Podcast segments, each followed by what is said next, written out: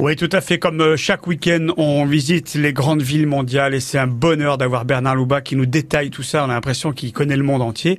C'est pas tout à fait faux. En tout cas, tu connais les grandes villes. Hein. Bonjour Bernard. Ouais, ouais. On va pas dans le bois de Bologne, on va à Boulogne. Ah, Bologne en Italie. En Italie, voilà. Alors, euh, c'est vrai qu'on va souvent te dire que de l'Italie, on connaît bien Rome, Venise ou encore Turin, Milan évidemment.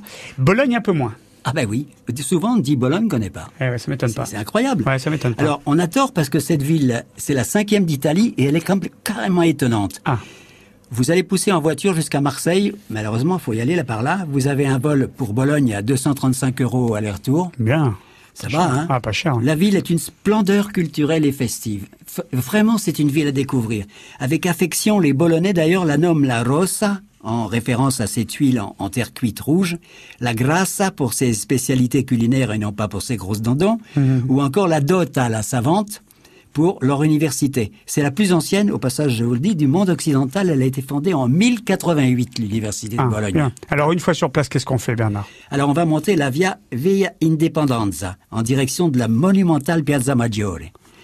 Là, c'est un petit peu les Champs-Élysées des Bolonais. Tous les week-ends, elle, est piétonne. C'est ça, c'est génial.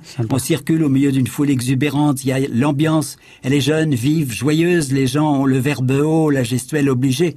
Bah, on est en Italie quand même. Hein. C'est un, peu normal. C'est normal.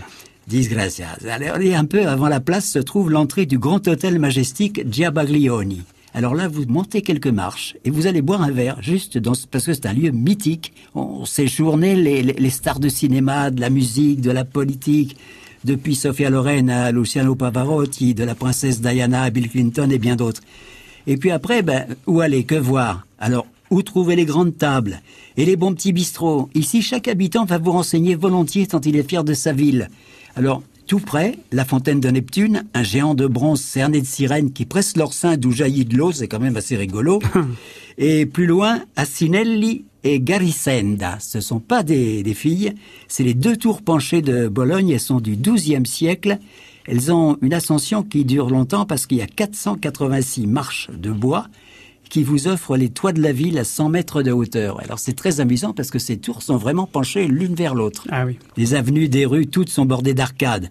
Et c'est le plus grand réseau de portiques au monde. Elles ont été créées, ces arcades, pour que les Bolonais soient abrités quand la pluie fait rage. C'est quand même, c'est quand même dingue. Et c'est ainsi qu'on peut monter sans parapluie jusqu'au sanctuaire de la Madone de Santa Luca, un trek urbain d'une heure trente à peu près, mais à pied tout de même, hein. Quand même, oui. C'est plat une bonne partie du chemin, mais la dernière montée, waouh, elle est un peu dure. Si on est paresseux, Bernard Oh bah, alors là, ça c'est du Serge. Un petit, un petit train touristique qui remplace les jambes. Voilà. Mais une fois en haut, on, on va pas regretter ses efforts parce que la vue sur la ville est incroyable. D'autant qu'il y a un bar à côté dans le style années 70 qui vend de la bière, des jus de fruits ou l'incontournable euh, Prosecco qu'on trouve partout en Italie. Et puis à côté, il y a un glacier. Alors là, il est pris d'assaut, celui-là, bien évidemment. Et après cette halte bien méritée, on peut redescendre gentiment par un joli petit chemin qui s'inue au milieu des arbres jusqu'au centre-ville. Ça, c'est quand même plus pratique. Ah oui, ça a l'air, eh charmant. Bon, ça creuse. Qu'est-ce qu'on mange? Il est infatigable celui-là. Alors à quelques mètres des tours penchées, vous allez vous restaurer chez Papagallo. C'est euh, Piazza della Mercanza, place du commerce. Vous y trouverez une cuisine de patrimoine au décor traditionnel avec un service prévenant. Vous allez goûter les tortellini bolognaises, bien évidemment. Eh, on y est. Ah, normal. La spécialité de la ville. La terrine de figue à la compotée de pêche et au vinaigre balsamique. C'est superbe ça. Hmm. Et pendant, pendant que vous mangez, vous allez regarder les murs. Sur les photos, vous avez les stars que vous avez vues à l'hôtel tout à l'heure qui vous ont précédé. Et un peu plus loin, via Monte Grappa, le restaurant Danello. Moi, c'est un de mes préférés. C'est une pépite. Une pépite. C'est un tout petit restaurant. Il est, on déjeune sur une petite terrasse en bois dans une rue sans voiture avec nappage blanc, bonne humeur d'un personnel relax, décontracté, attentif, des jolis plats. Il y a les charcuteries du, ce qu'ils appellent la charcuterie du braconnier. Il y a le foie de voix la vénitienne, magnifique. Et il y a un délicieux tiramisu. Ça va mieux là? Ah oui, là, on a bien mangé, on s'est régalé, Bernard. Absolument, c'est bon là, oui. venez avec moi, Serge. Je vais vous faire découvrir une curiosité. Ah. Vous l'ignorez peut-être, mais Bologne a été bâtie sur un réseau de canaux souterrains. Ah tiens. Ouais, et, et on voit pas l'eau, bien les canaux, bien sûr. Mais si on redescend la Via Independenza qu'on a monté tout à l'heure, en descendant sur la gauche, il y a la Via Piella. Et juste avant une petite auberge, au numéro 18, il y a un tout petit volet minuscule. Vous l'ouvrez Et c'est une étroite fenêtre qui donne sur le fameux canal qu'on aperçoit. Il y a deux, trois endroits seulement euh, où on le voit de, de la ville comme ça. Ah, voilà. ça c'est bien. Voilà. On quitte Bologne, si euh, tu es d'accord Bernard. Ah ouais. On va faire une cinquantaine de kilomètres et tu m'as dit j'aimerais bien qu'on passe par Modène quand même. Ah oui, parce que alors là, Modène, Modène, Modène, Modène, c'est la patrie de deux des hommes les plus célèbres d'Italie, Luciano Pavarotti et Enzo Ferrari. Bien évidemment. Alors, selon que vous êtes mélomane ou plutôt vroom vroom, les deux musées leur sont consacrés. Pour le premier, on peut visiter la maison toute simple, aux murs frottés, au volet vert, au sommet d'une colline, celle de Pavarotti. Hein. Au rez-de-chaussée se trouve la, la pièce aux murs baignés de soleil où l'artiste aimait recevoir, travailler avec son piano et ses partitions. Et à l'étage, plusieurs pièces sont occupées par ses costumes de scène.